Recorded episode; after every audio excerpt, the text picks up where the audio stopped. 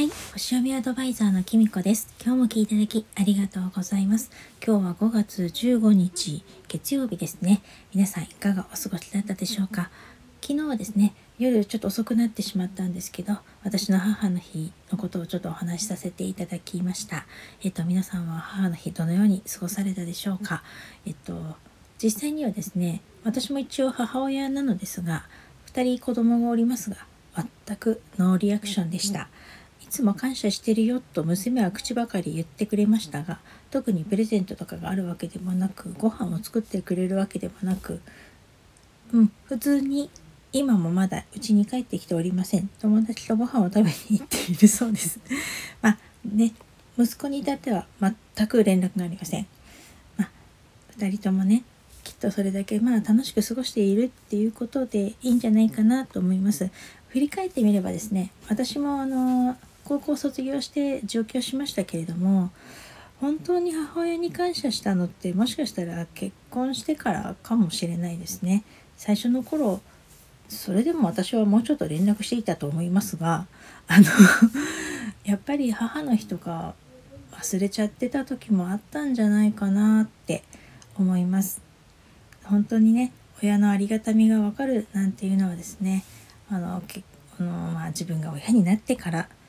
なんじゃないかななんて最近しみじみ思っています。思いつつもですねまあ今時ね結婚するとかも必ずするものでもなくなりましたしましてやね子供ができるなんてこともねあのもはや必ずしなければならないことでもないので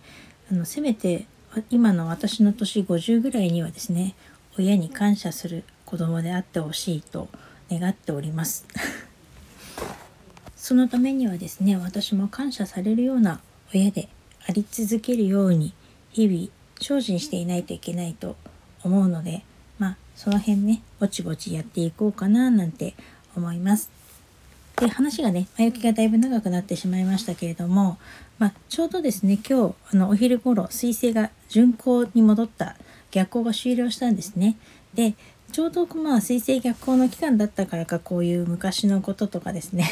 思い出したりしたのかななんて思ってですね。水星がまた今日から巡行に戻ったとはいえねしばらく竜といてですねちょっと水星逆行の影響が続くような形になってくるのでちょっとまだね落ち着かないような感じになるかと思います。ちなみにですね今日ね J リーグが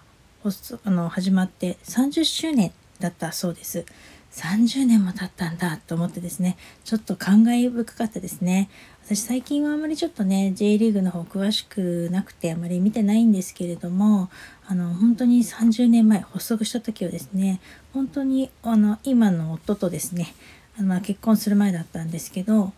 あの本当に共通の趣味がサッカーだったので本当に足しげく競技場に通っていてなんならちょっと日本リーグ自体も通ってたりとかもしたので本当にですねあの J リーグがあの開幕した時っていうのはですね本当に忘れられない日でしたね。あの涙が止まらなかったです。そしてねあの開幕してからちょっとねしばらく経ってからだったと思うんですけどあの今のね天皇皇后がご成婚パレードされた時にちょうどですね私あの国立競技場の方であの J リーグの試合を見てましてそれがねすごく今でも覚えているんですけどその日はですね朝からとても雨が 降っていてあのまあ正直試合を見るっていうにはねあの、まあ、スタジアム屋根がないので国立競技場当時なかったので私自由席側の方だったのであのもう濡れちゃうし嫌だなって思っていたんですけれどもあのちょうどこうあの国立競技場のオーロラビジョンのところにご成功のパレードが あの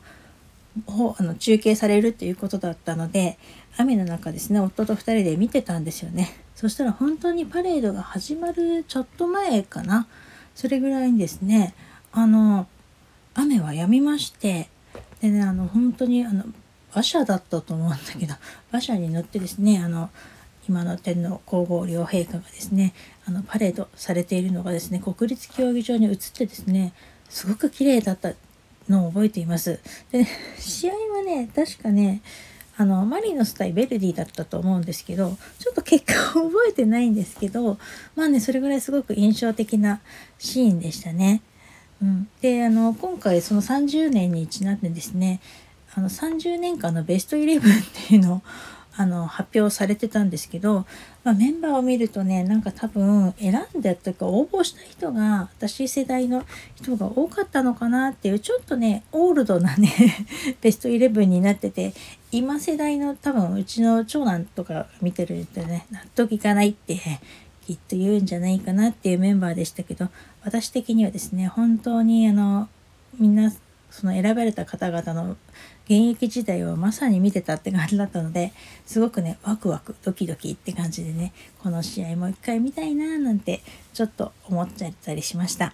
まあ、がっつり彗星の影響を受けてるかななんて思う今日ですけれども。えっとですね17日には木星も大牛座に移動します。この大牛座さんにとっては12年に一度の大幸運期が始まるって感じですね。そして20日には大牛座の新月。これ結構パワー強めなんですけどまたまたね。でそして21日には太陽が双子座に入って双子座シーズンが始まるっていう形ですね。今週もなかなかバタバタするような感じなんですね。で連休が明けてですねなんかちょっと落ち着いてきたかなと思ったらですねまだこんな感じでバタバタするって感じでであの関東ではね今日はとても涼しい方だったと思うんですけど明日からはねなんと29度とかねにになるっていう予報もですね埼玉では出てますので、まあね、お天気のね急に上がったりとか